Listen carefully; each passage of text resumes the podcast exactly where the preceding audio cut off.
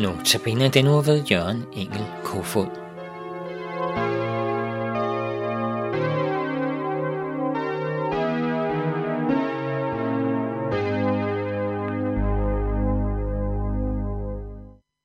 I denne uges andagter vil jeg tage udgangspunkt i nogle beretninger fra det gamle testamente i Bibelen. Tekster, der peger frem mod det mest betydningsfulde, der nogensinde er sket for menneskeheden på jord. Tekster, der varsler et glædesbudskab af dimensioner. Et budskab til alle mennesker. Ikke kun til os i Danmark, men til hele verden, og som vil få evighedsbetydning for alle, der griber det.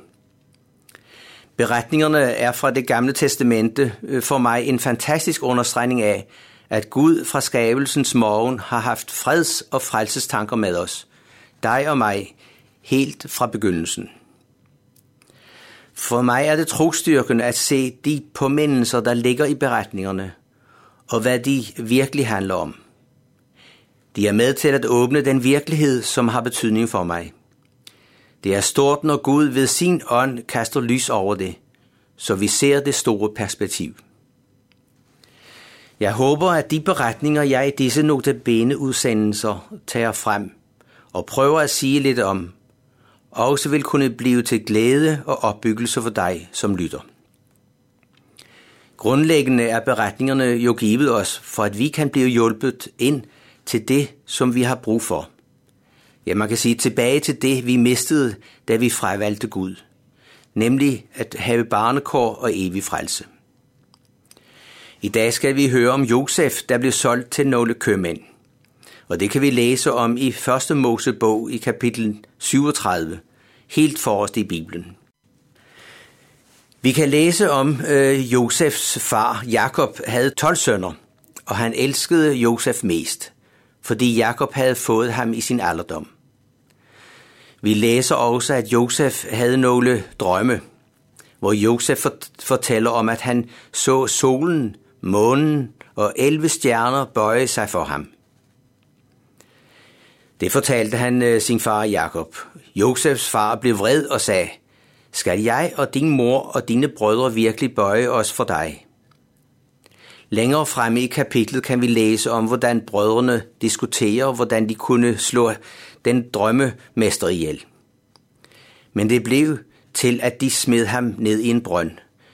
Men senere valgte de at sælge ham til nogle købmænd, der skulle til nabolandet Ægypten.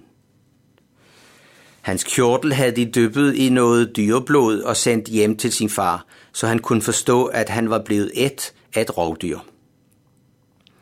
I kapitel 42 i første Mosebog kan vi læse om, hvordan Josef kom i tjeneste hos kongen i nabolandet og blev landets næstmægtigste mand. Det han var betroet forvaltede han godt. Det blev senere til hjælp for hans far og sine brødre, da der var hungersnød i deres land. Det var i øh, korthed lidt om Josef, der blev ydmyget. Meget af sine, øh, han blev ydmyget meget af sine egne, men senere blev til redning for dem. Denne gammeltestamentlige beretning skal hjælpe os til at forstå, at der vil komme en, der vil blive vor hjælp og vor redning. Vi fejrer jul hvert år i december. Det er netop denne højtid, vi bliver sporet ind på, når vi hører om Josef og hans liv og det han måtte igen. Og så var der dog ingenting i samling, var der ingenting i sammenligning med, hvad Jesus måtte igen for at blive til vores hjælp og vores frelse. Vi med vores liv er der mange ligheder med Josefs brødre. Vi ønsker ofte hævn og vil øh, gerne ophøjes. Vi slår ihjel, måske ikke i det synlige, men i vores sind. Vi stjæler gerne glæden fra andre osv. Det er bare lidt glemt af, hvad der er virkelighed i vores liv. Skal det siges med et bibelsk udtryk, så er det, at vi er syndere, der har kommet i afstand til vor himmelske far og skaber. Skal dette ændres for dig og mig, har vi brug for at erkende vor nød og søge hjælp der, hvor hjælpen er at finde. Brødrene øh, blev af deres far sendt til nabolandet for at øh, få noget mad så de kunne overleve, eller sagt på en anden måde, så de kunne blive frelst fra nød, død og undergang. Vi må på samme måde erkende vores forfald, synd i vort liv, og forstå, at det ikke holder over for den hellige og almægtige Gud, når regnskabsdagen kommer. Derfor sendte Gud sin søn Jesus som vores frelser. Han blev ydmyget, ja han blev ydmyget så meget, at han blev korsfæstet i vort sted. Jesus er en soning for vores sønder. I tro og tillid til ham kan vi med frimodighed se frem mod regnskabsdagen, når vores dage her på jord slutter. Må den gamle historie om Josef, der blev ydmyget, minde os om Jesus som vort eneste håb.